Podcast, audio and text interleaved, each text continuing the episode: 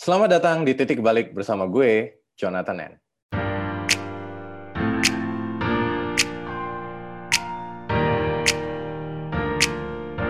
Kembali lagi di Titik Balik bersama gue, Jonathan N. Dan kali ini gue bersama salah satu, apa ya bilangnya ya? Kita sempat berpacaran dulu, tapi sekarang sudah sudah mantan dan dan jadi teman baik.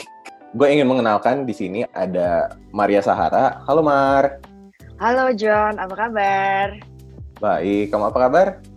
Baik, baik banget. Work from home aja tiap hari. Amin, sehat-sehat terus ya. Ya. Nah, kenapa gue mengundang Maria di sini? Karena ini cukup menarik. Jadi dulu Maria sempat bekerja di salah satu kementerian sebagai ya P N S lah, jadi A S N dulu. Dan kemudian dia pindah bekerja di salah satu bank swasta di Indonesia. Siapa yang sangka itu juga akhirnya menuntun dia sempat kerja di Singapura juga ya, di salah satu e-commerce ya. Betul. Betul. Dan sekarang sudah kembali lagi ke Indonesia. Yes, benar. Betul. Nah, kita akan gali. Tapi sebelumnya, Mar, bisa diceritain dikit nggak? Maria Sahara ini siapa sih kalau kalau orang tanya-tanya nih? Oke. Maria Sahara itu sebenarnya seorang product manager di financial technology company sekarang. Setelah beralih karir dari seorang pegawai negeri sipil gitu ya di Kementerian Lembaga, itu selalu menekuni bidang product manager. Jadi sampai sekarang ya masih belum kepikiran untuk pindah ke tempat lain ya, maksudnya ke roles pekerjaan yang lain. Jadi ya product manager di financial technology company. Product manager itu ngapain aja tuh product manager? Product manager itu sebenarnya agak sedikit berbeda-beda ya di masing-masing company tergantung company-nya seperti apa. Tapi kalau di financial technology company itu product manager itu adalah orang yang jadi mastermind gitu ya. Gimana caranya biar kita itu bisa mendeliver produk yang bisa digunakan oleh banyak orang. Market fit product kalau kata bahasa produknya. Jadi kita mikirin fiturnya itu apa, kita mikirin proses flow usernya itu bagaimana gitu kan. Sampai ketika itu di-deliver ke user-usernya kita, itu mereka bisa pakai produknya gitu. Baik, baik, baik. Jadi bikin produk atau feature dari nol gitu ya? Bisa dari nol, bisa enhancement sih sebetulnya. Jadi okay. Kalau sekarang itu aku emang bikin juga yang dari nol yang benar-benar tadinya nggak ada menjadi ada gitu kan. Tapi ada juga yang sifatnya udah ada tapi ditambahin. Misalnya udah ada di Indonesia ditambahin di Malaysia misalnya. Udah ada barangnya ditambahin channelnya misalnya gitu. Itu juga ya. Bisa sebenarnya. Oke. Nah bisa diceritain dikit nggak? Kenapa sih kamu memilih di awal? Kenapa kamu masuk P N S? Wah, Apakah ini, ini kayak uh, dari orang tua yang kayak kamu masuk jadi P N S aja gitu? Sebenarnya ini agak unik sih. Jadi dari kecil itu biasanya anak-anak itu melihat ke orang tuanya ya. Nah orang tua saya tuh kebetulan jadi P N S, bapak tuh P N S, ibu tuh kontraktor gitu ya. Jadi dari kecil tuh cita-cita yang ada di kepala itu adalah menjadi insinyur pembangunan. Gak kebayang sih sebenarnya insinyur pembangunan tuh apa ya. Pokoknya orang yang bangun-bangun gitu ya zaman dulu. Nah terus diarahkan diarahkan sama orang tua, akhirnya dibilang bahwa oh sebenarnya the best job itu adalah menjadi P N S. Kenapa apa gitu kan, best job itu jadi P N S soalnya nggak akan kena layoff begitu yang pertama kan, yang kedua dapat uang pensiun, udah kamu perempuan ya kerja nyaman aja gitu kan. Jadi dari kecil tuh memang wah pokoknya nanti saya gede harus jadi P N S. Itu terus ke bawah. Jadi seperti jadi dream job-nya itu sebenarnya adalah jadi P N S. Jadi ketika saya jadi P N S itu sebenarnya sudah tanpa paksaan karena doktrinnya udah dari kecil ya. Jadi udah jadi impian ya, gitu. Jadi ya, udah jadi passion ya. Jadi kalau di beberapa training itu ditanya kan, siapa di sini yang benar-benar dari awal mau jadi P N S? Wah, langsung ngacung nomor satu. Gak ada yang namanya paksaan. Saya mau jadi P N S. Nah, itu itu benar-benar yang udah apa ya, udah jadi part of the passion gitu ya Bang dari awalnya. Ya. Gitu. Oke, terus ketika akhirnya kerja jadi P N S gimana? Apakah memang oh jadi kayak oh ternyata kayak gini baru sadar, atau malah wah oh, jadi menikmati emang ini yang gue cari, atau gimana? Awal-awal jujur senang banget karena berasa achievement kan. Ya. Ujian saringannya susah, se-Indonesia diterimanya juga tergantung pos dari kemampuan kita kan. Waktu itu dari jurusan Planologi atau Regional and City Planning itu cuma satu, eh cuma dua slotnya. Dan aku salah satunya. Hmm. Itu benar-benar rasa bangganya tuh yang masuk tanpa koneksi gitu kan. Berarti kan ada sesuatu yang aku miliki ya, ibaratnya kemampuan aku tuh diakui oleh negara ini ya. Itu wah itu agak lebay sih, tapi bener ya kayak berasa itu bangga banget gitu pada waktu itu. Dan ketika dijalanin sebenarnya dari awal udah seneng ya, karena sesuatu hal yang gue juga pelajari dari zaman dulu, terus gak ada hal yang sebenarnya membuat ilfil waktu awal-awalnya itu nggak ada. Cuma emang di dalam perjalanannya ada beberapa hal yang memang tidak sesuai dengan, namanya orang itu kan visi bisa berubah-ubah ya. Terus lingkungan juga bisa mempengaruhi sebenarnya meluruskan lagi apa yang kita inginkan dalam hidup gitu. Nah, di situ mulai berasa, oh sepertinya ada ketidakcocokan, ada hal-hal yang tidak bisa saya dapatkan dari pekerjaan sebagai P N S ini. Dan mulai kepikiran apakah memang saya diem-diem aja gitu kan, stay on track sesuai dengan mimpi zaman kecil saya, atau memang harus mencari jalan yang lain gitu kan. Nah itu mulai muncul benih-benih, apa ya, kalau dulu namanya quarter life crisis ya, umur dua puluh lima, ah, apakah ini memang benar sesuai dengan yang saya tuju apa gimana gitu. Ya, dan sebenarnya juga ya people change and it's okay, right? Mm-hmm. Dulu mimpinya seperti ini, tapi ketika kemudian seiring kita berkembang, mau kita jadi lebih banyak, bisa jadi maunya beda gitu kan. Yeah, dulu betul. Suka makan apa, sekarang suka makan apa juga, dan nggak ada yang salah dengan itu, right? Mm-hmm. Dan ini kan kamu juga sempat kuliah S dua ya, ngambil S dua di London ya? Betul. Nah itu ada impact-nya nggak ke cara kamu memandang sesuatu, atau pengaruhnya apa sih ke kehidupan kamu? Ke luar negeri itu ngaruh banget untuk cara pandang kehidupan, bahkan bisa dibilang sebenarnya itu adalah pivotal moment banget buat aku pribadi ya. Itu mungkin kalau aku nggak S dua, mungkin aku nggak akan jadi pindah kerjaan gitu. Di situ tuh ada beberapa hal ya. Yang pertama itu, kalau dulu tuh kan biasanya kalau di P N S itu kita harus sangat berhati-hati dalam beropini. Apakah memang pendapat yang kita bawa itu adalah atas nama pribadi, apakah atas nama instansi, apakah itu dari atasan, titipan dari atasan gitu kan. Kita harus sangat berhati-hati. Sedangkan ketika S dua, kita dituntut untuk sangat bisa beropini. Ada case seperti ini, pendapat kamu apa? Analisis kamu apa gitu. Jujur waktu awal itu agak berasa kurang bisa gitu untuk cope up dengan itu. Culture karena, shock ya? Iya, karena nggak biasa kan, nggak biasa yang... Jadi kalau nggak ditanya, ya aku nggak akan ngomong gitu. Kalau misalkan ditanya, baru deh ngomong. Sedangkan orang-orang lain kan, begitu ada sesuatu, mereka bisa langsung reaktif beropini. Nah, aku tuh nggak, aku tuh bener-bener yang, udah deh, nggak usah deh, nggak usah diomongin deh. I don't think my voice matters gitu. Itu salah satu hal yang berasa banget. Kalau untuk profesional itu sebenarnya pola pandang dari jurusannya juga ngaruh sih. Jadi misalnya, dulu kan aku ngambilnya tuh infrastructure, investment, and finance kan. Bagaimana caranya kita membiayai proyek-proyek besar ya, proyek infrastruktur yang jangka hutangnya itu panjang, minimal mungkin dua puluh lima tahun gitu ya. Bikin international airport baru, bikin M R T, bikin busway, misalnya itu tuh butuh dana yang sangat besar banget kan. Nah, itu cara pandangnya akhirnya tuh bisa mengerti ya, oh ada yang namanya financing decision, oh ada yang namanya uh, investment decision. Itu tuh Uh, walaupun memang ketika belajar itu sebenarnya tujuannya untuk company, untuk project, tapi sebenarnya banyak banget yang bisa diaplikasikan ke hidup sendiri akhirnya. Itu kamu berapa lama kuliah?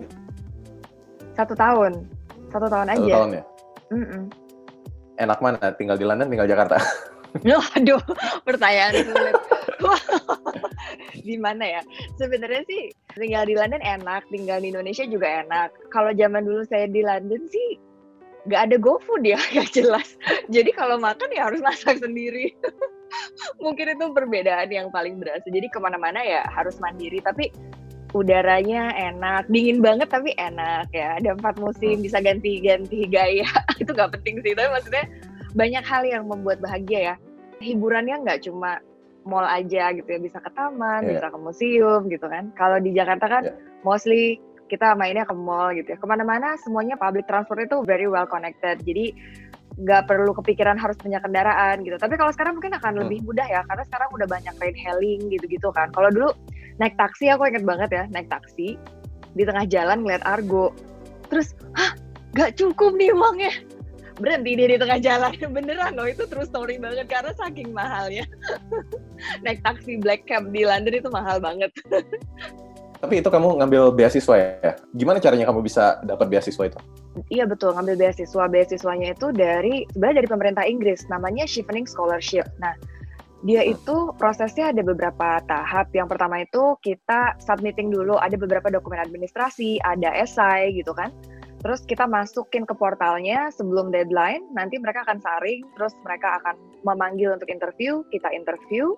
Terus udah deh keluar hasilnya. Sebenarnya sih kalau secara main flow kesannya kayak simple banget sebenarnya gitu ya. Tapi yeah, untuk mengumpulkan dokumen administrasi itu sebenarnya yang menjadi part of the challenge kita yeah, untuk submitting aplikasi beasiswanya.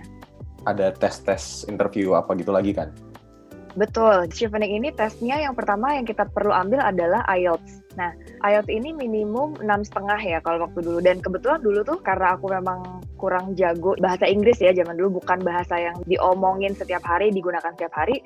Aku sebenarnya bar minimum banget sih, enam koma lima doang gitu sebenarnya. Tapi ya alhamdulillah sih ya bisa masuk ya. Terus interview setelah kita sudah diseleksi dokumen administrasinya itu. Karena kamu ngambil beasiswa dan sempat kuliah di luar juga, kayak ketika kembali jadi kayak, oh kayaknya aku mau yang lebih lagi nih gitu.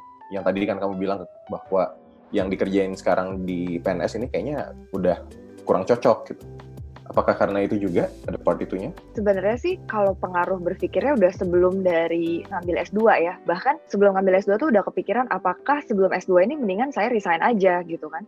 Sebelum S dua right. resign atau setelah S dua resign. Pada waktu itu sempat kepikiran itu juga. Nah, kebetulan kalau aku tuh lumayan believer ya orangnya. Jadi jalannya itu terjadinya kebetulan ketika aku tuh S dua gitu. Jadi sebelum S dua tuh namanya juga dulu kan, bayangin ya orang yang udah dari dulu pandangannya cuma tahu tuh cuma P N S doang. Dibilang, eh kamu tahu nggak Big Four Company itu nggak ngerti konsultan. Aku nggak ngerti ada yang namanya agency ya, agency, digital agency, advertising agency, apaan tuh gitu, nggak ngerti. Jadi jujur nggak tahu, nggak tahu apa-apa gitu kan. Jadi kebetulan kesempatannya itu ada ketika aku tuh kuliah S dua itu sih sebenarnya yang waktunya tuh jadi kayak kesannya kayak wah kuliah terus kepikiran mau cabut nih orang gitu. Sebenarnya enggak gitu, cuma pada waktu itu enggak ada kesempatannya aja, belum ada gitu. Hmm, right right. Tapi ingat banget sih dulu kan pas kita pacaran dan kamu galau kan, kayak mau, mm-hmm. mau pindah nggak ya, mau P N S ke swasta gitu kan. Gila, nanya ke guanya kayak setiap hari ditanyain. Pindah nggak ya, pindah nggak ya? Kalau memang kalau kantor sekarang gimana, terus kantor nanti gimana kan ngobrol tuh panjang lebar. Oh ya udah kamu gini aja. Besoknya ditanyain lagi pindah nggak ya? Ya kan, itu itu itu libranya banget sih karena harus ya, holistik gitu ya, indecisif gitu ya.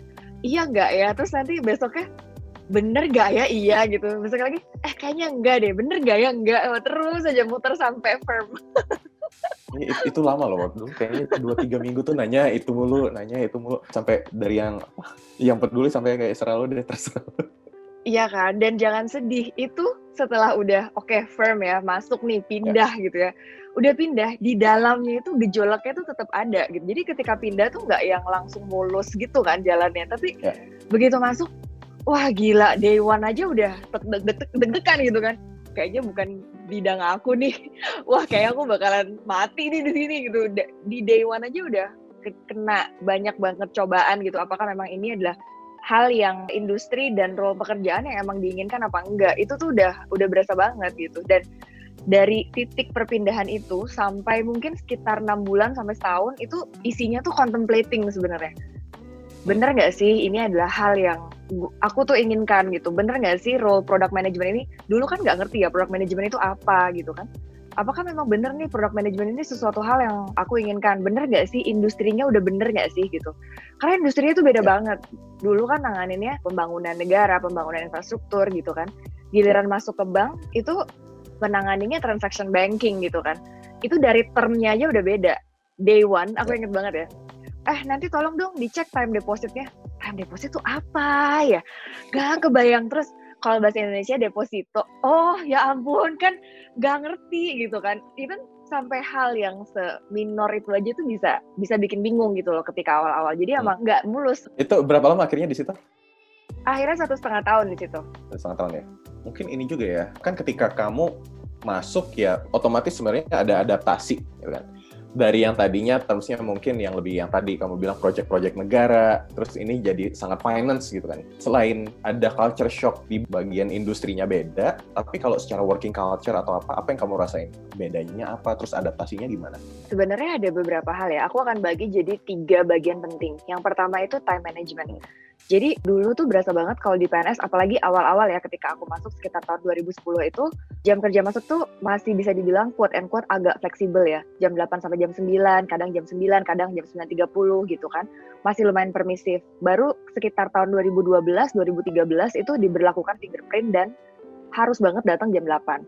Nah, Di bank itu lebih parah lagi, jam delapan itu orang-orang itu sudah kerja. Jadi kalau kita mau datang pagi terus ngopi, ya datang sebelum jam delapan gitu, baru kita bisa sarapan. Jangan sampai kita datang jam delapan, sarapan di meja. It's not going to be a good sight for everyone. Jadi gak ada fingerprintnya. Tapi begitu datang telat, mungkin all eyes on you gitu loh, bener-bener melekat ya. Sanksi sosial. Uh, Iya gitu, melekat gitu. Wah, nih perempuan nih selalu datang terlambat nih gitu kan.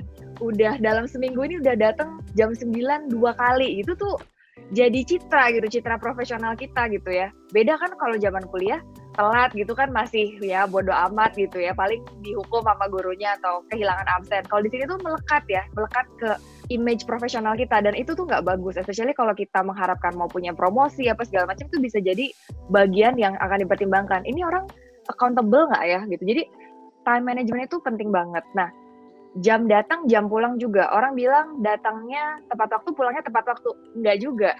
Datang tepat waktu, pulang itu jam sembilan, jam sepuluh. Jadi zaman dulu, zaman-zaman kita ngedate ya. Kalau nanti kita nonton jam berapa nih malam ini? Udah pasti jam yang paling malam. udah, udah pasti John bakalan jemput kan. Jemput itu udah jam yang paling malam, jam sembilan, jam sepuluh gitu kan. Kita baru baru nyampe gitu. Baru baru bisa nonton lah jam-jam segitu. Nah, itu tuh berasa banget setiap hari begitu pindah kerja. Itu bukannya lembur itu menjadi kadang-kadang, ini lembur menjadi ya kebiasaan ya. Setiap hari kita jam sembilan, jam sepuluh. Kalau mau pulang jam tujuh tuh harus izin dulu. Maaf ya, pulangnya agak cepat gitu. Sebenarnya sih bukan karena takut sama atasan atau apa gitu. Sebenarnya karena memang pekerjaannya itu banyak banget. Jadi kalau misalnya kita nggak kerja seperti itu, besoknya ya akan numpuk lagi gitu kan. Jadi kita harus bisa memanage kapan kita mengerjakan yang uh, sifatnya semua orang ada. Call, meeting, uh, misalnya balas-balas email, apa segala macam itu kapan waktunya. Terus mengerjakan desk work itu kapan waktunya gitu kan. Dan time management itu terkait sama kalender. Dulu zaman di P N S itu nggak kepikiran ya namanya kalender. Sekarang kan di fintech ya, kalender itu enak karena bisa pakai handphone. Google Kalender itu ada di situ. Tapi zaman-zaman di bank itu semuanya itu ada di komputer kantor. Aku ingat banget beberapa kali aku ditegur sama atasan aku karena aku terlambat. Aku nggak ngeh kalau ternyata itu meeting. Misalnya meeting jam delapan. Itu kan berarti nggak mungkin dong datang jam delapan. Harus datang lebih cepat dari jam delapan untuk prepare. Nah, karena aku nggak ngeh dengan kalender ini, jadi mau nggak mau akhirnya telat. Nah, itu sebenarnya hal yang menjadi part of adaptasi. Kapan harus masuk, kapan harus meeting, kapan harus join call, kapan harus masukin performance review, kapan harus melakukan mandatory e-learning. Banyak banget yang sifatnya penjadwalan yang kita tuh harus cermati gitu. Mau kita copy ke kalender kita sendiri, mau kita pakai additional aplikasi untuk penjadwalan, mau dicatat manual di buku, itu harus ada gitu kan. Itu masalah time. Yang kedua tuh masalah duit. Nah, hidup dengan fixed income. Ini tuh kalau zaman dulu di P N S kan gajian ya tanggal satu gitu. Nanti tiba-tiba ada perapat gitu kan. Bisa dapat nih seratus lima puluh ribu, dua ratus ribu, uang taksi apa gitu kan.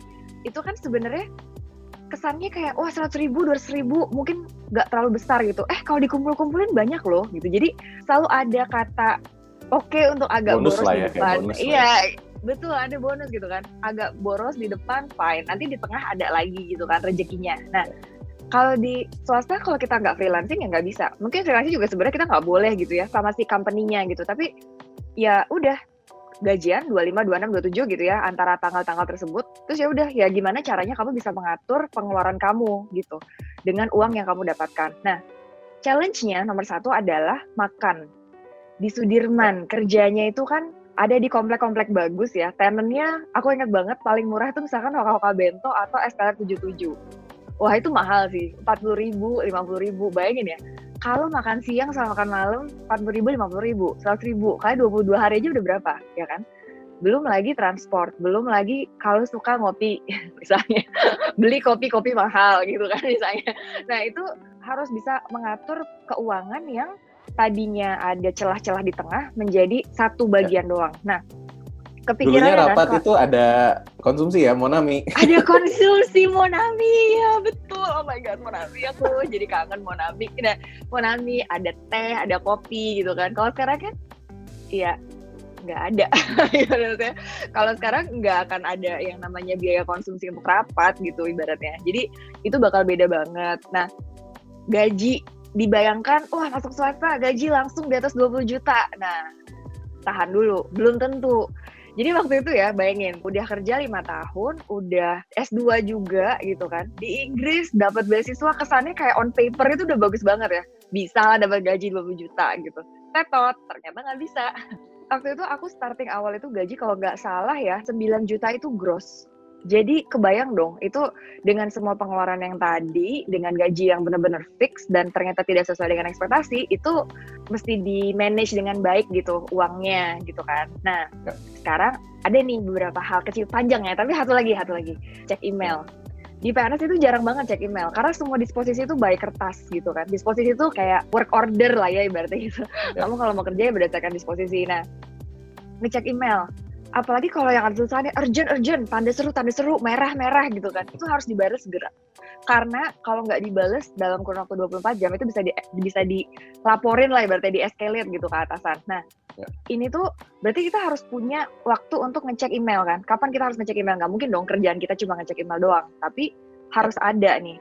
Yang kedua itu security. Jadi kalau misalkan kita ninggalin komputer, terus kita ke toilet, itu harus dalam kondisi sleep. Nggak boleh kebuka. Ya.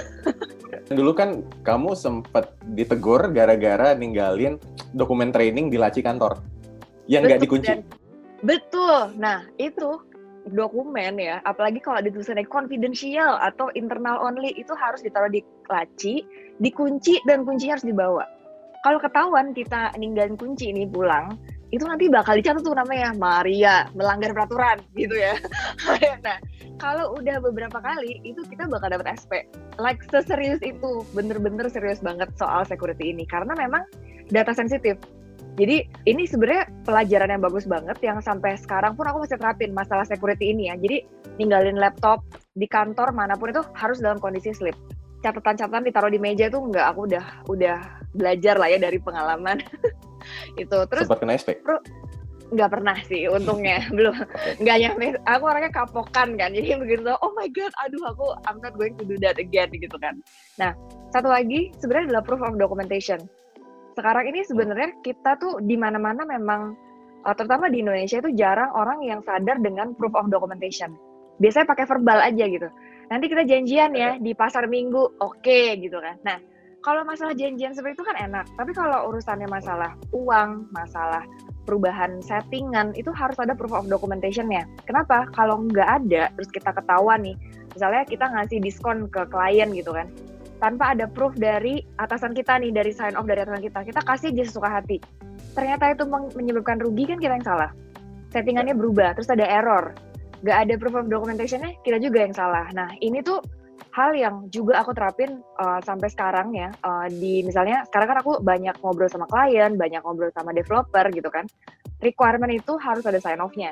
Karena kalau nggak ada, itu bisa berubah gitu kan. Nanti di kemudian hari berubah. Nah, hal-hal ini nih yang berbeda banget lah. Kalau dulu kayaknya lebih going with the flow, lebih lebih nggak terlalu tegang ya sama hal-hal yang seperti ini. Tapi untuk yang di swasta itu memang itu hal yang menjadi pelajaran penting banget sih sebenarnya, dan perubahan yang mesti diadaptasiin. Dan mungkin juga karena kamu kerja di industri banking kan, banking kan security-nya ketat banget. Aku ingat dulu betul. Kamu cerita yang ada anak anak magang yang kena tegur gara-gara apa? Dia ngerekam Snapchat. Iya banget. Betul-betul, iya. Jadi kita tuh nggak boleh ngambil foto di lingkungan kantor, apalagi yang menunjukkan daerah teller, daerah kantor kerja, itu nggak boleh. Terus kan, dulu kan lambangnya ada singanya gitu kan. Terus aku sempet nanya, boleh nggak foto sama singanya aja?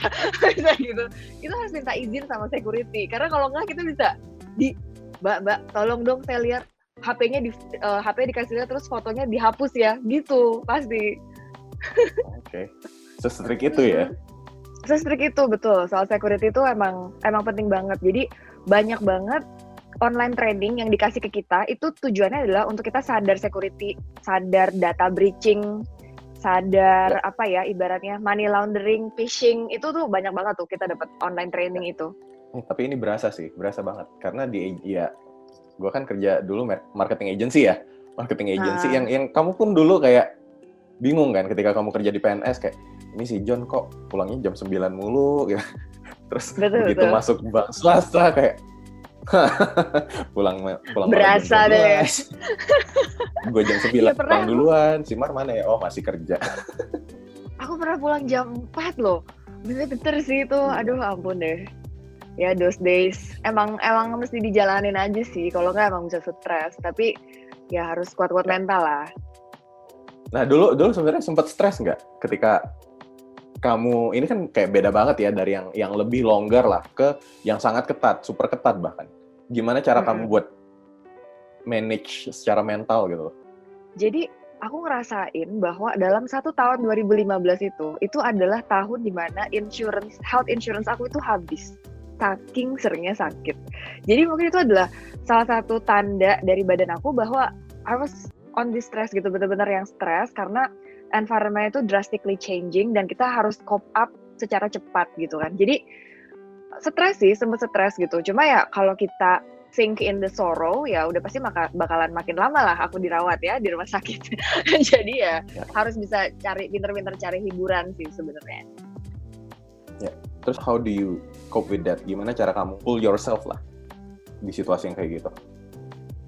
Sebenarnya sih ada beberapa ya. Yang pertama itu terima konsekuensi. Ibaratnya gini, kita kan udah memilih jalan ini. Yang tadi ya galau-galau apa segala macam bla bla bla. Tapi ini adalah pilihan kita gitu. Masa kita segitu mudahnya untuk menyerah tanpa kita benar-benar membuktikan? It can be a quit decision gitu loh jatuhnya gitu kan. Jadi ya udah diterima aja dulu. Selama pada waktu itu sebenarnya aku mikirnya gini, oh bos aku galak banget, tapi dia pinter sebenarnya. Jadi bukannya karena dia galak, tapi sebenarnya karena banyak ilmu yang aku belum dapat. That's why I can cope up, gitu kan. Makan di kantor mahal, harus masak sendiri, gitu kan. Tiap pagi harus masak buat makan siang, makan malam, gitu. Ya nggak apa-apa. Itu kan part of the process, itu part of belajar, gitu. Jadi itu yang pertama, sadar konsekuensi. Yang kedua tuh finding motivation lagi. Nah ini yang tadi aku bilang, enam bulan sampai setahun, aku contemplating, ikut seminar, ngobrol sama orang kantor, ngobrol sama orang-orang yang beda kantor sama sama industrinya gitu kan. Ngobrol sama John juga yang memang udah aktif di dalam bidang digital gitu, yang sebelumnya aku nggak pernah tahu ini adalah dunia yang benar-benar baru. Jadi jangan berpikir bahwa oh ya udahlah, akan kita sebagai mental itu kesannya gampang aja gitu ya untuk finding new, new motivation. Sebenarnya enggak.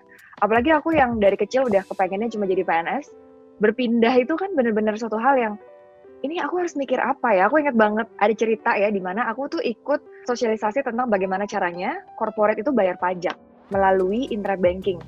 Dalam hati ya, bodoh amat, nggak peduli gimana caranya si company ini bayar pajak lewat internet banking. Sumpah gue nggak peduli gitu ya. Pada waktu itu rasanya tuh aku mikirnya tuh gitu gitu. Terus aku akhirnya merefund lagi. Kok bisa-bisanya ya aku tuh nggak care gitu kan. Padahal aku kan ada di dalam bidang ini gitu. Jadi finding motivation itu sampai akhirnya uh, aku menemukannya tuh gini, wah transaction ya, transaction itu ternyata is everywhere, is in our life gitu kan, it's a big part of our life. Bangun tidur, kasur aja itu dibeli lewat transaksi, bantal dibeli pakai transaksi, kita pergi ngantor, makan, minum, naik taksi misalnya gitu, itu semua adalah bagian dari transaksi dalam hidup kita. Jadi ketika aku sadar seberapa besar impact dari transaksi itu dalam hidup manusia, di situ aku menemukan my motivation, di situ aku menemukan my idealism lagi gitu. Dan itu tuh sebenarnya krusial banget, karena kalau enggak itu jadi kayak hanya menjalani hari tanpa merasakan bahwa kita tuh mengaktualisasikan diri kita gitu ya. Jadi ketika finding motivation begitu dapat gripnya, everything start to be easier lah, to feel a bit more easier yeah. gitu. Semacam cari bigger purpose-nya apa ya, bigger goals-nya apa ya. Mm-mm, Jadi mm-mm, itu um, kerjaan kita pun kayak beyond ya beyond yang yang cuma kita kerjain sehari-hari, tapi oh ini betul. Ada makna gedenya untuk membantu misalnya untuk kehidupan kita semua jadi lebih baik kayak gitu ya. Betul, karena buat aku sebenarnya kan tiap orang beda-beda. Buat aku tuh itu adalah salah satu cara aku untuk membuat hidup aku lebih meaningful gitu. Jadi kerja itu nggak yeah. cuma menghabiskan waktu terus dapat duit gitu, tapi aku yeah. harus tahu apa yang aku kerjain, apakah ini tuh memberikan good cause for the society, for bigger community gitu kan. Itu yeah. adalah hal yang dari dulu emang aku suka. Jadi itu tuh penting banget buat aku. It's a key things hmm. to keep going sebenarnya. Nah, right. di luar itu sebenarnya support system, teman-teman gitu kan. Dulu tuh begitu pindah dari P N S ke swasta, itu tuh keluarga itu against banget. Ngapain sih kamu pergi? Kenapa sih kamu keluar dari pekerjaan yang sudah nyaman gitu kan di P N S? Yang tadi kan anti pecat, dapat pensiun gitu kan. Ibaratnya kalau orang dulu kan mikirnya gitu. Terus ke bank, haram gitu. Waduh, bingung juga ya. Itu bener-bener sampai aku ditelepon sama Pak Ade aku bilang kayak, "Kenapa kamu kerja di bank? Kerja di bank itu haram, pindah segera." gitu kan. Wah, itu sebenarnya agak berat karena dorongan keluarga tuh kadang penting banget. Sebenarnya bukan kadang sih, selalu penting banget lah buat hidup aku kan. Nah, di luar itu apa? Teman-teman, pasangan gitu kan. Kalau kita nggak ada support systemnya, kebetulan aku orang yang merasa support system itu penting ya. Mungkin ada orang yang individualis terus merasa bahwa itu nggak penting, tapi buat aku itu penting. Itu tuh bisa mengisi kebahagiaan lah di kala kita lagi belajarnya, lagi kayak stres-stresnya. Support system itu bisa jadi bagian yang kayak angin surganya gitu ya. Wah gila, ini kemarau tapi ada sepoi-sepoi gitu. Nah itu sebenarnya yang penting lah, kan kita nggak mungkin tiap hari. Ideally, I mean, as humanly as possible, kita nggak mungkin dong tiap hari tuh kerjanya usaha, usaha yang kayak kita tuh stres tiap hari itu kan nggak mungkin ya. Kayaknya breakdown juga gitu. Nah itu sih sebenarnya. Betul betul. Duh, ya jadi, jadi jaman-jaman pulang yeah. jam sebelas nonton yuk. Hmm. Aduh, kayaknya lembur. Oh ya udah nggak apa-apa. Gitu. Iya betul. Jadi, jadi emang, waduh, iya. Aku ingat banget masalahnya soal nonton kan, nonton ke Lotte kan, karena de- yang paling deket waktu itu Lotte. Karena kalau nggak di Lotte, kayaknya kita udah telat deh nyampe sana. Keluar kantor jam berapa, nyampe bioskop jam berapa udah mulai filmnya. Betul betul. Tuh, malah kadang kayak yaudah nonton jam tujuh, tapi habis itu yaudah balik lagi ke kantor. Balik lagi ke kantor. Iya, itu memang perjuangan banget sih sebenarnya. Ketika awal pertama kali pindah itu emang perjuangan banget sih buat aku. Tapi right, right. I am really glad aku mengambil area tempat kerja industri yang keras seperti itu, bos yang super duper kayak wah kayak mecutin tiap hari gitu ya. Karena jatuhnya jadi belajar sebenarnya. Yeah. Foundationnya yeah. tuh kebentuk di situ gitu. Oke, okay. Nah ini kan cukup menarik nih yang tadi dari P N S ke kehidupan kerja di bank swasta ya. Foreign bank. Mm-hmm. Nah, terus gimana ceritanya kamu sekarang dari foreign bank ini sampai bisa akhirnya kerja di Singapura? Dari bank itu kan pindah ke perusahaan payment gateway kan yang lokal di Indonesia. Huh? Jadi ketika di situ tuh itu adalah additional uh, pembelajaran buat aku. Kalau di bank itu kan belajar tentang bisnis, belajar tentang bagaimana memanage let's say kayak P and L gitu ya, profit and loss, memanage klien, ngerti bahwa klien itu kenapa churning, kenapa masuk gitu kan. Kalau di payment gateway industri itu ngerti tentang teknikal, gimana caranya ngebangun barangnya gitu kan. Kalau dulu ibaratnya kalau di bank itu barangnya udah ada, nih ada gelas, yeah. coba kamu manage gitu kan, penjualannya, operationnya gitu. Kalau di yeah. di payment gateway company itu, coba kamu pikir-pikir wadah air itu apa ya? Bisa gelas, bisa botol gitu kan, bisa kaca, yeah. bisa plastik, can be anything gitu. Nah dari situ, terus ketika udah menggeluti sekitar dua tahunan ya kalau nggak salah, aku mulai ngerasa bahwa mulai haus nih ya, mulai haus. Wah kayaknya harus bisa punya additional ilmu nih kemana gitu kan. Terus pikir-pikir, aduh kalau ke industri payment gateway lagi di Indonesia dulu nggak tahu ya di mana. Maksudnya bukan nggak tahu sih tepatnya. Kayaknya waktu itu payment gateway udah cukup bagus deh gitu kan di zaman tahun berapa tuh dua ribu enam belas mungkin ya, dua ribu enam belas dua ribu tujuh belas itu udah udah yang salah satu yang paling bagus gitu kan. Nggak tahu mesti pindah kemana lagi. Apakah client side gitu kan? Pertanyaannya bisa nggak nih? Kayak itu kan berarti kalau pindah client side kan ngulang lagi ya, sama-sama produk tapi barangnya beda. Itu tuh bener-bener additional learning process lagi menurut aku. Nah, yeah. terus tiba-tiba lagi buka-buka Tech in Asia, ngeliat lowongan di Singapura. Hmm. Terus, wah ini kayak menarik nih karena walaupun ini di klien tapi divisinya itu sama, sama-sama payment juga gitu kan. Hmm. Nah ya udah akhirnya aku coba tuh iseng-iseng gitu kan, iseng-iseng cobain, terus eh beneran dipanggil interview dan processing processing processing bener-bener dapet. Nah tapi waktu itu tuh kebetulan aku lagi proses mau menikah nih tahun dua ribu delapan belas ya, itu lagi proses mau menikah. Terus waduh ini masa nikah terus aku tinggalin nih laki pergi ke Singapura gitu ya. Kayak nggak enak banget gitu kan. Terus akhirnya aku minta ke rekruternya, sepertinya untuk tahun ini saya nggak bisa join gitu kan ya. Karena saya masih pengen ada di Indonesia. Gimana ya kalau emang gak bisa diakalin ya udah deh. Kebetulan perusahaan ini punya country branch juga di Indonesia dan merupakan salah satu bisnis mereka yang terbesar gitu kan. Jadi mereka bilang udah deh kalau gitu di Indonesia aja dulu. Nanti kita kasih waktu enam bulan sampai setahun, setelah itu kamu pindah baik. Ke Singapura. Baik banget, baik banget menurut aku. Terus ya udah of course dong udah dikasih kebaikan seperti ini ya. Akhirnya aku ya udah kita start dulu dari Indonesia. Nanti setelah enam bulan sampai dengan setahun aku janji untuk pindah ke Singapura gitu. Akhirnya bisa deh ke Singapura. Lumayan ya. Kamu cuma apply di satu itu aja? Iya. Eh enggak, maksudnya company-nya sih enggak sih. Company-nya tuh aku nge-apply ada beberapa ya. Terutama okay, kalau okay. yang perusahaannya sesama payment gateway gitu, aku nge-apply juga, tapi nggak diterima ya. Tinggian kayaknya waktu itu. Terus ada beberapa juga, ada kalau nggak salah aku nge-apply ke empat tempat yang menurut aku bagus gitu kan. Terus ada dua yang diproses, terus akhirnya aku memilih satu gitu di antara dua itu. Dan ini mungkin bisa jadi salah satu cara ya, jadi mungkin buat teman-teman yang mau kerja di Singapura, karena gini, masuk ke Singapura itu prosesnya juga cukup panjang, karena selain hmm. ya kamu harus diterima dari kantornya, terus juga harus apply working permit dulu, gitu kan. Betul, harus apply working betul. permit ke Kementerian Tenaga Kerja sono, dan itu juga bisa jadi ditolak, bisa jadi ditolak betul. sama si Ministry of Manpower-nya gitu kan. Dan mungkin juga ya itu ya bisa coba ambil company sini, terus cari yang yang kira-kira punya cabang di luar juga, dan mungkin bisa dimigrasi. Itu betul banget, itu betul banget. Soalnya teman aku tuh di kantor yang di cabang Indonesia, itu ada yang dia bilang gini, duh kayak di Indonesia aku udah mentok deh, bisa gak sih gue dipindahin ke cabangin Singapura? Dia bilang gitu.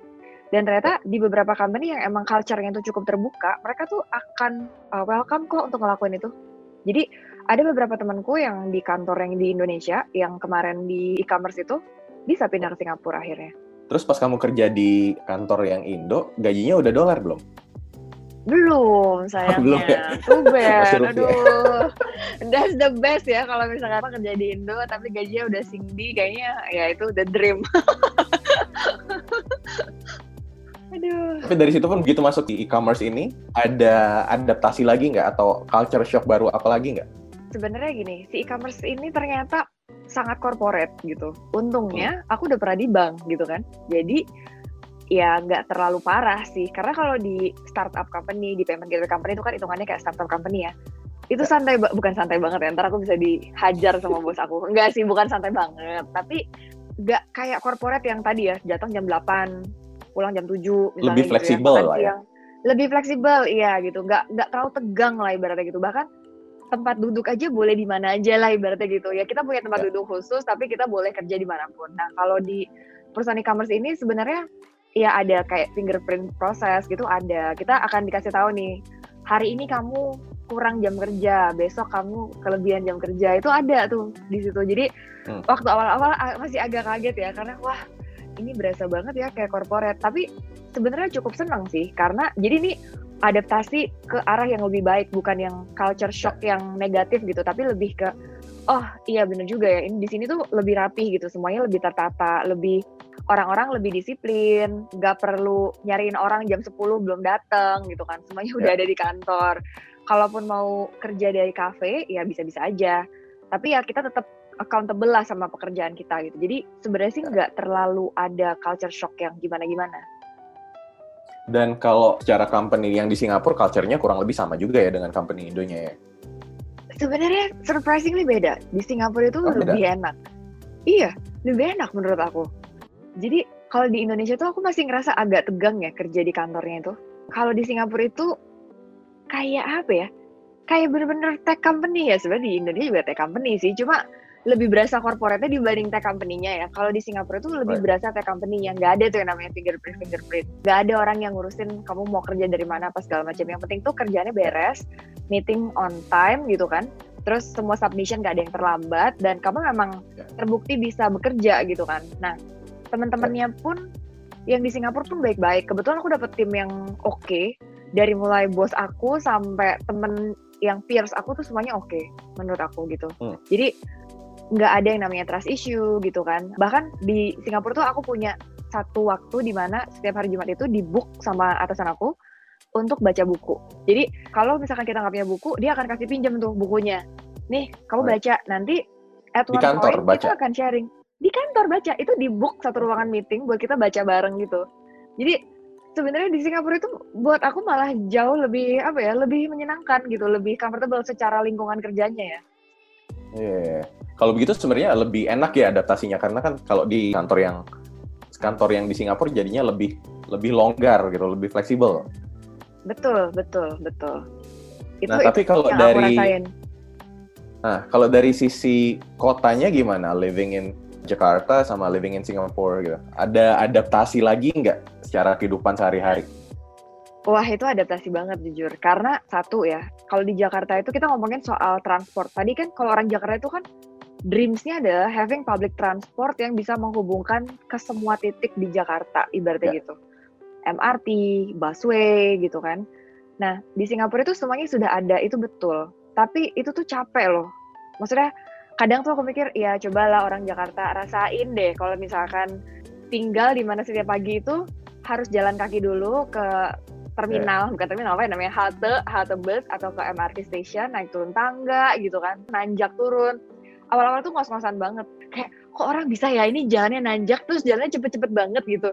Sedangkan aku kayak, ah, ah, ah, aduh ini sebentar-bentar, can we like slow down a bit gitu, karena karena nggak biasa gitu kan, jadi butuh waktu lah itu untuk dibiasain naik turun tangga, nanjak turun, naik apa jalannya nanjak, hmm. jalannya turunan gitu kan. Terus nungguin lampu merah nih, tahu-tahu loh busnya datang kecepetan gitu kan, katanya si aplikasi datangnya masih lima menit lagi dia datang gitu, kita masih tunggu lampu merah. Nah itu kan nunggu additional lima belas menit lagi, jadi hmm. itu tuh menurut aku lumayan friction banget sih, karena kalau di Jakarta itu kan turun ngegojek gitu kan. Di Jakarta tinggal di apartemen di tengah kota. Berapa? sepuluh menit, lima belas menit naik ojek nyampe gitu kan. Nah, di Singapura bisa nggak sih naik kayak ride hailing atau naik taksi? Bisa, tapi mahal banget. Sekali berangkat itu sembilan singdi. Pulang itu kalau lagi search price bisa belasan sampai dua puluhan singdi. Itu mahal banget. Jadi hmm. ya nggak bisa seperti itulah ibaratnya. Itu. Terus yang kedua tuh masalah makanan. Nah, mungkin kalau John nggak akan punya masalah ini ya, karena makan babi. Aku kan gak makan babi nih ceritanya, ya kan.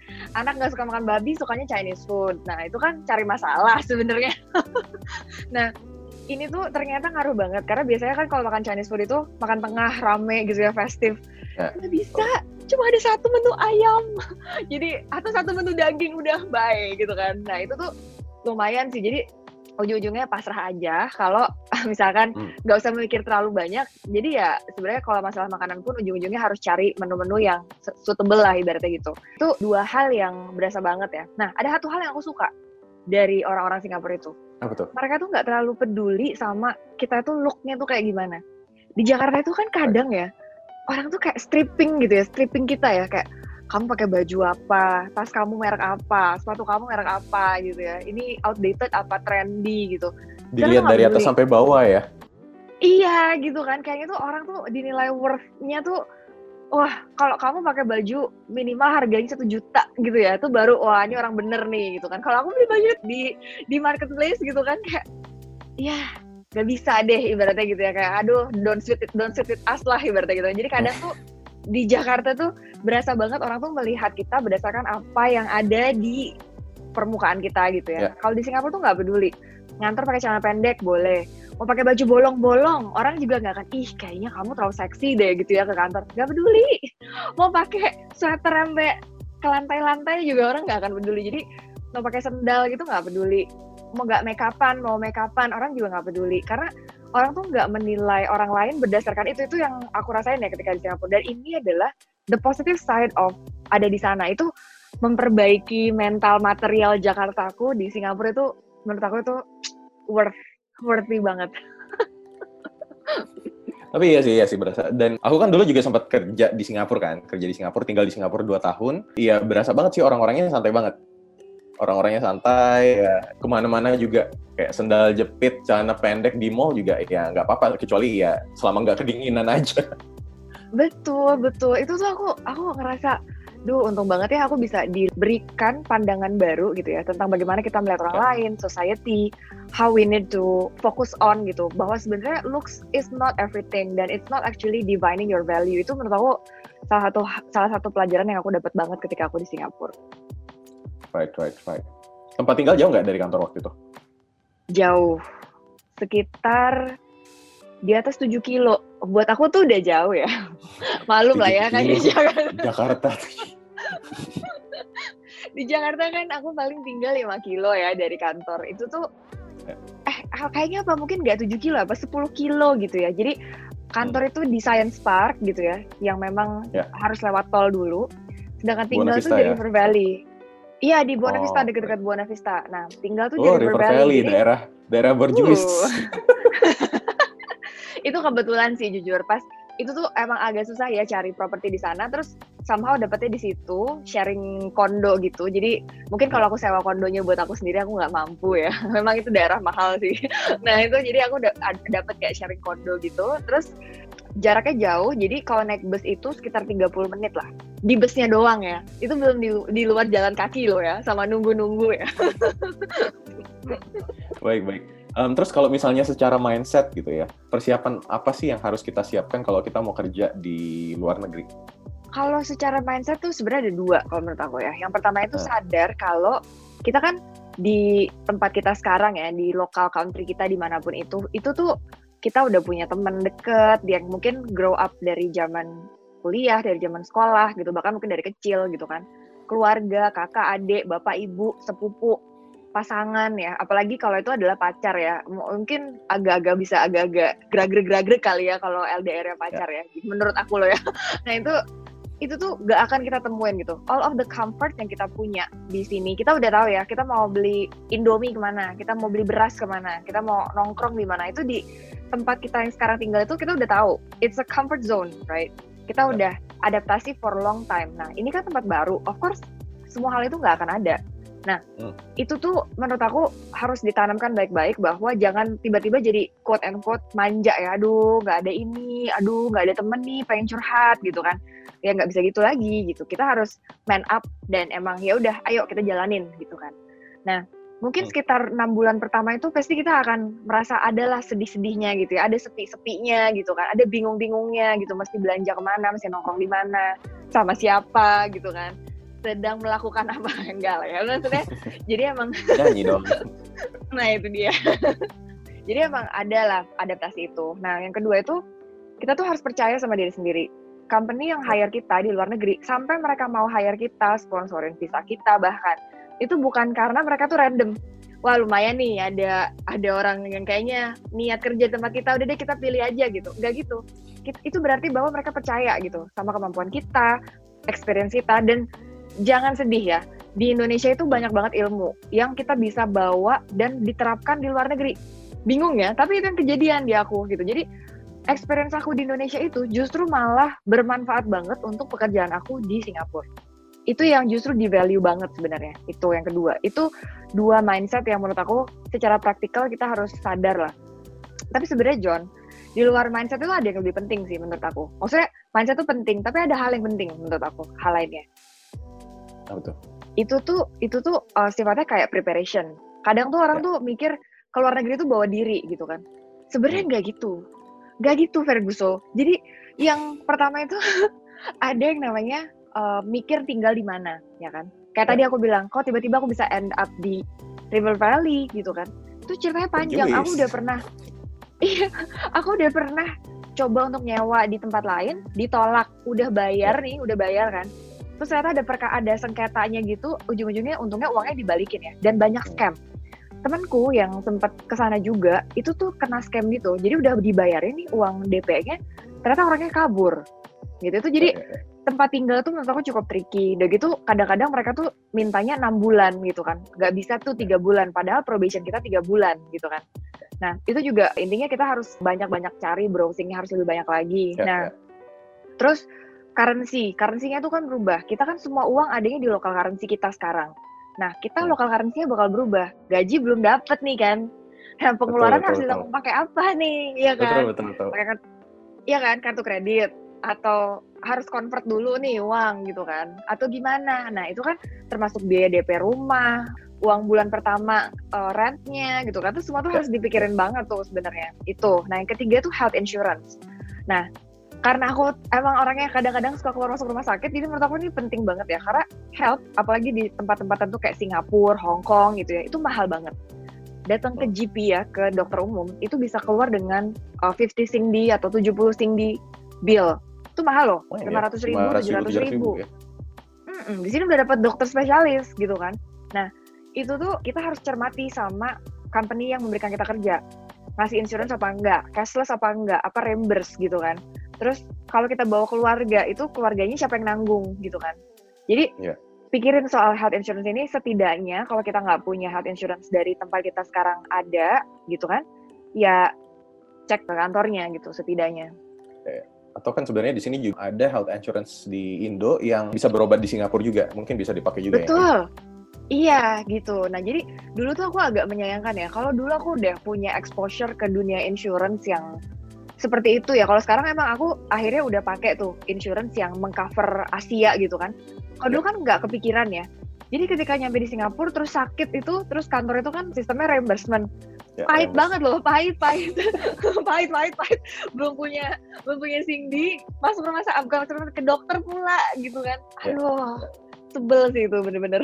Ya, dan berasa sih, berasa. Dulu pun aku pas pertama kerja di Singapura, untung sudah banyak teman arsitek yang kerja di situ. Kan kerjanya yang arsitek, uh-uh. jadi udah banyak. Jadi kayak ada waktu-waktu interview pun, jadi kayak aku ngelamar kan. Aku ngelamar semuanya aja dikirimin, jadi ngirimin ke seratus dua puluh perusahaan gitu, ngirim C V portfolio. Asal kirim aja hmm. kan. Kayak, wah ini namanya bagus, kayaknya keren, kirim.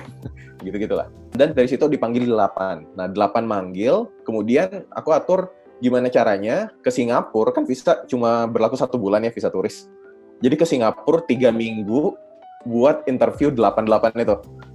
Nah, jadi kayak hmm. akhirnya cari tempat tinggal, nebeng teman gitu kan. Ada teman yang nyewa, teman-teman satu jurusan juga di kampus dulu. Mereka semua nyewa satu unit, sewa bertiga. Aku tidur di sofa. Jadi kayak, untung sofanya sofa yang three-seater gitu loh kan, gede kan. Jadi tidur di situ gitu. Terus yang kamu kan tinggi, John. Betul, datang-datang bawa bawa upeti. Jadi bawa rendang, bawa apa bumbu nasi goreng apa segala macem gitu-gitu lah dibawain kan buat mereka. Pintar-pintar pintar. Tidak pinter. lupa, tidak lupa bawa Indomie sekardus. Betul. Wah, gila itu savior banget sih emang. Emang betul. Pinter. Iya. Jadi tiap hari tuh makanya nasi, Indomie, kadang oh ya telur. Iya betul sih, soalnya kan mahal ya, berasa kan Singapura tuh mahal banget loh. Betul, betul. Aduh, ampun deh. Ketika kita sudah bekerja di Singapura, udah dapat gaji, otomatis jauh lebih ringan karena biaya hidup akan ke cover dari gaji gitu kan. Meskipun biaya hidup betul, mahal betul. betul, biaya hidup mahal, tapi gajinya juga lebih gede. Jadi uh, masih ada lah yang bisa ditabung. Nah, jadi kuncinya betul. adalah surviving the first month. Exactly. Surviving the first month ketika kamu belum punya gaji, belum dapat gaji, tapi kamu harus ada modal dulu. Nah, kalau in my case untung ada support system teman-teman yang bisa ditebengi. Nah, itu dia. Kalau aku support systemnya adalah kartu kredit, ting. Sebenarnya gini sih, karena buat aku cash itu king ya, cash itu penting banget. Jadi aku nggak mau ngabisin cash aku, mendingan aku bayar aja, settle aja ke kartu kredit tiap bulan gitu. Jadi ya. Semua transaksi aku relain aja ya, kayak red hailing udah pasangin aja kartu kredit, mau beli online food gitu, pasangin aja udah kartu kredit gitu kan. Jadi first month ya. Itu masih pakai kartu kredit, baru second month-nya pindah kan kartu debitnya udah dapet juga kan dari bank, jadi ganti gitu. Ya. Ya. Dan sekarang apa yang bikin kamu kayak, oke okay, aku stop kerja di Singapura terus balik lagi ke Jakarta? Nah, ini ceritanya unik sih sebenarnya ceritanya. Jadi awalnya kan aku pindah ke Singapura itu karena pengen punya kualitas hidup yang lebih baik ya.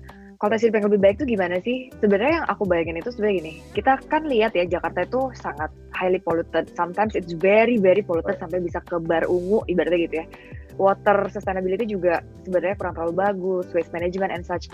Kok aku kok peduli banget sih sama hal-hal yang kayak gitu, karena I feel like living is for a long term gitu kan. Sekarang aku bisa hidup nyaman, tapi bagaimana sustainability ke depannya, dan aku ngerasa bahwa Singapura itu adalah negara yang bisa memberikan aku itu. Makanya Singapura itu dipilih bukan cap-cip-cup gitu, yang penting di luar negeri, enggak. Singapura itu dipilih dengan kurasi yang udah dipikirkan baik-baik, soal air quality, soal water management, soal waste management, transportasi, dan segala macamnya. Itu yang aku ingin capai. Jadi awalnya tuh emang niatnya mau pindah negara dan gak mau balik lagi ke Indonesia. Nah, kenapa aku malah balik lagi? Maksudnya not in a very long time terus balik lagi gitu kan ke Jakarta. Ada beberapa hal. Yang pertama itu sebenarnya karena kan aku sudah menikah ya. Jadi kemarin itu pasangan itu gak semudah itu untuk dibawa ke Singapura. Untuk yang best best scenario-nya adalah kalau aku dan pasangan aku kerja di Singapura, kita berdua bekerja, maka itu bisa hidup lah, bisa punya tabungan, bisa punya properti mungkin di sana gitu kan. Sebenarnya akhirnya sebenarnya company aku tuh nawarin kerjaan ya waktu itu sama suami aku, which is company itu tuh emang baik banget. Nah, tapi masalahnya pekerjaannya itu suami aku sama aku tuh pekerjaannya sama. Dan pekerjaannya dengan role yang sama tuh nggak boleh di satu company yang berbeda. Nah, jadi harus pindah role dianya. Nah itu yang aku juga pikir, masa aku harus nge-kill dream-nya suami aku gitu kan, untuk aku stay di Singapura. Jadi kita udah berusaha sebisa mungkin ya untuk suami aku, apakah bisa mutasi pindah ke Singapura apa segala macam gitu, tapi ternyata semua udah di jalan itu nggak bisa. Akhirnya kita kembali ke dua pilihan, apakah akan dipaksain untuk stay in Singapura atau tidak gitu kan. Akhirnya aku pikir-pikir, sebenarnya adaptasi aku, apa yang aku ingin dapatkan di Singapura itu udah cukup lah, point of view-nya udah dapet gitu. Yang aku dapetin adalah sebenarnya tinggal dimanapun, kayak tadi ya, quality of living itu benar-benar tergantung kita gimana menjalankan lifestyle kita. Kayak misalnya, oke okay, di Jakarta ke mall mulu, pengen nih ke taman, pengen nih ke museum, ada kok tempatnya. Kalau kita emang digging more, itu sebenarnya ada tempatnya. Cuma kitanya aja lebih nyaman ke situ kan. Dan ujung-ujungnya di Singapura, jangan sedih, aku juga sering ke mall. Jadi sebenarnya it's proven that it's part of the lifestyle. Jadi kalau misalkan, ayo Mar kita ke museum. Ya coba deh ke museum terus ya. Udah kayak berapa bulan gitu ke museum. Lama-lama juga bosan juga gitu. Dan ujung-ujungnya mall, it's like one stop place yang makan bisa, ngadem bisa gitu ya, ngumpul-ngumpul bisa. Jadi ujung-ujungnya ya udah di Singapura juga ya ke mall lagi, ke mall lagi. Bedanya mungkin di Singapura lebih banyak konser gitu ya, musical apa segala macam yang nggak perlu effort kemana-mana. Di Jakarta mungkin nggak sebanyak itulah. Terutama kalau konser sih udah oke okay ya menurut aku, tapi kalau kayak musical, ballet apa segala macam gitu mungkin agak kurang. Tapi ya udahlah, it's not going to be my daily life juga nonton musical, nggak tiap hari, nggak tiap bulan juga gitu kan. Jadi it's totally oke. Okay. Nah terus plus minus lainnya tuh sebenarnya yang tadi ya, semua kenyamanan di Jakarta ini ada. Setelah pandemi ini makin berasa. Kalau aku bayangin aku masih di Singapura dan aku pandemi, aku harus belanja online, makan online misalnya gitu ya. Uh, saking aku misalkan saya nggak mau turun, nggak mau keluar, it will be very very much costly buat aku. Mungkin aku kayaknya, waduh susah banget lah hidup. Kayaknya bakalan selalu ngitung tiap hari, hmm, hari ini pengeluaran berapa, besok pengeluaran berapa gitu ya. Kayaknya was-was gitu. Kalau di Indonesia, di Jakarta, mau apa-apa beli di marketplace, mau apa-apa belanja online bisa, groceries ya kan. Food mudah juga, jadi sebenarnya banyak kemudahan juga walaupun emang ada trade-off-nya, masing-masing itu ada plus minusnya. So I feel like uh, going outside itu belum tentu menjadi lebih bahagia, belum tentu kualitas hidup itu ujung-ujungnya akan akan lebih tinggi gitu ya. Itu sih. Dan balik lagi kan sebenarnya kamu nyari quality of living ya, itu kan nggak, balik lagi core problemnya adalah gimana caranya biar hidupnya lebih enak, dan sebenarnya mau kota manapun nggak masalah juga ya. Betul. Pasti ada ada aja cara buat ngakalinnya lah ya. Exactly, itu sih sebenarnya. Jadi pada waktu itu mungkin aku terlalu terfokus sama kejelekan dari Jakarta yang kualitas udaranya right, jelek, masih ngambil air tanah gitu kan, macet di mana-mana, perginya ke mall doang. Tapi aku lupa bahwa there are lots of comfort of Jakarta juga. Justru ya macet kemana-mana, kita order makanan aja nggak perlu turun ke jalan gitu kan. Macet kemana-mana, ya udah sesuaikan aja tempat tinggalnya mau di mana gitu kan, yang memang bisa lebih membuat kita comfortable gitu. Nah itu aku ngerasa ya di Jakarta aku kayak dua puluh menit perjalanan aku udah mulai ngeluh, wah ini kayaknya terlalu jauh nih. Di Singapura naik bus tiga puluh menit. Benar juga ya. Jadi sebenarnya nggak, iya kan, nggak nggak parah-parah banget sebenarnya di Jakarta itu. Jadi justru ketika aku di Singapura tuh aku malah jadi belajar gitu ya. Oh, ternyata jarak dari satu tempat ini ke tempat ini tuh segini lama gitu kan. Sebenarnya kalau di Jakarta it can be even faster gitu kan. Terus kebayang ya, pulang karaokean habis minum-minum nih kan. Of course semuanya naik taksi dong, masa mau naik bus ya kan. Mahal banget. Aduh, kepala Barbie pusing deh, udah minum-minum mahal, tambah taksi lagi mahal lagi gitu kan. Kalau di Jakarta kan udah nggak kepikiran hal-hal yang seperti itu ya, kayak ya udahlah ya, maksudnya nggak nggak akan nggak akan sampai berasa, nggak akan sampai wah gila ini mahal banget ternyata gitu, nggak sampai seperti itu gitu loh. Ya kecuali ya, kita jauh ya mainnya ya. Kalau ini kan kalau ini kan nggak gitu. Jadi abis minum-minum ya kan ada tuh main golf yang in the dark gitu, yang minum-minum di Clarki gitu kan. Pulang-pulang udah mahal lagi oh tipsi-tipsi. Iya itu seru banget. Kayak okay, main golf tapi ambil kayak setengah sadar setengah enggak gitu ya. Terus eh pas pulang ngantri search price, harganya pulang dari situ yang paling cuma berapa kilo ya, paling cuma lima kilo itu bisa empat puluh singdi gitu sekali jalan kan. Yeah, sebel ya kan. Jadi yang wah gila, menambahkan aja nih beban hidup ya. Langsung sober nggak kira-kira ngelihat taksi empat puluh singgi? Hmm, Langsung sabar mendadak, oke okay, fine.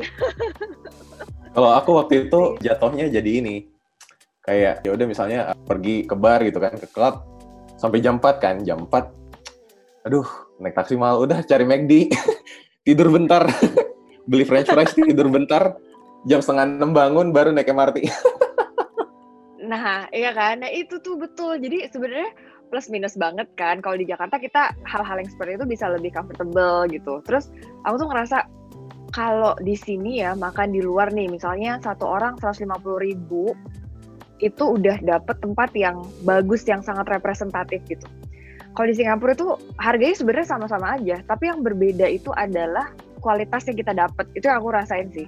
Interiornya lah, pelayanannya gitu kan, di sana ya B aja gitu kan. Di sini tuh mungkin harga seratus lima puluh sampai tiga ratus ribu tuh udah considered as kayak fancy dining lah, mungkin bukan fine dining tapi fancy dining gitu ya. Kalau di Singapura ya segitu, tapi ya belum tentu tempatnya sekelas Jakarta gitu. Itu sih sebenarnya, itu juga aku ngerasanya hmm kadang agak sayang ya ujung-ujungnya, tapi sebenarnya bukan mahal, harganya sama tapi kualitasnya yang berbeda itu juga. Jadi in a way, in the overall valuation itu aku ngerasa bahwa ternyata tinggal di Jakarta itu lebih lebih kualitas hidupnya somehow lebih bagus ya, di luar dari semua faktor lingkungan ya, maksud aku di, di luar faktor lingkungan itu sebenarnya kualitas hidup di Jakarta tuh lebih enak gitu. Oke okay, oke. Okay. Tapi kalau kamu sendiri, kamu akan menghabiskan masa tua di Jakarta? Enggak sih, rencananya enggak gitu. Karena Jakarta Gimana? Itu terlalu keras ya, mother city, ibu kota. Maksudnya yang tadi ya, kalau mau kemana-mana yang namanya udah tua, kalau sekarang kan kita anak muda masih butuh hangout, masih butuh keramaian, kita masih suka fast pace of working gitu. Aku kebayang mungkin sekitar tiga puluh tahun lagi ya, aku mungkin gak usia enam puluh tahun, I don't think I would have such energy to cope up with the mother city ini, dengan si Jakarta ini. Jadi rencananya aku memang kalau di Jakarta itu, aku cuma akan, awalnya sih aku pikir forever renting ya, tapi setelah aku hitung-hitung sebenarnya punya apartemen is worth like a worthy lah untuk sekitar tiga puluh tahun tinggal itu di Jakarta, oke. Okay. Setelah itu aku akan memikirkan tempat retirement, itu rencananya kalau nggak di Yogyakarta, di Solo, sebenarnya gitu. Jadi aku pikir nanti at one point aku udah cukup gitu kan, produktif. Yang lebih slow pace ya? Iya, yang lebih slow pace, yang mau ke alam-alam bisa, mau ke di rumah aja bisa. Intinya aku ngerasanya Jogja dan Solo itu tempat yang mau ada hitsnya ada, ada tempat-tempat hitsnya juga. But it's not too hits like we have in Jakarta gitu kan. Mau kalem bisa juga, ngomongin culture bisa juga, mau sekedar nongkrong di pinggir alun-alun bisa nggak? Bisa juga gitu. Jadi aku ngerasa bahwa if, when I get older gitu at, at that age, mungkin aku lebih suka yang punya usaha sendiri yang kecil-kecilan gitu kan. Terus selain menjalani bisnis tersebut ya mungkin akan di outsource ya, mungkin aku nggak akan nungguin tiap hari gitu kan. Menjalani hidup yang lebih tenang, udara yang lebih bagus gitu. Itu itu sih impian aku sih sekarang. Kalau gitu, terakhir Mar, ada tips buat teman-teman yang nonton video ini atau dengerin podcast, gimana sih caranya biar kita bisa beradaptasi dengan cepat, dengan baik? Sebenarnya yang pertama itu cari fokus di luar kerjaan. Kalau kita hanya fokus kayak ibaratnya hidup untuk kerja, itu sebenarnya kalau buat aku pribadi itu bukan suatu hal yang buat aku bahagia. Jadi aku harus cari fokus lain di luar kerjaan. Contohnya gimana? Contohnya misalnya belajar bahasa Mandarin kalau di Singapura ya. Belajar bahasa Mandarin di sana itu banyak orang yang emang native ya, quote and quote native di dalam bahasa Mandarin. Jadi kita bisa belajar tuh di sana. Dan bisa kepake karena di sekeliling kita juga banyak orang yang berbahasa Mandarin. Kalau di Indonesia kan, eh maksudnya kalau di Jakarta lah, kita nggak ngomong Indonesia, Jakarta tuh siapa sih coba duduk sepuluh orang mana yang bisa bahasa Mandarin gitu kan, belum tentu ada gitu. Tapi kalau di Singapura you can do that.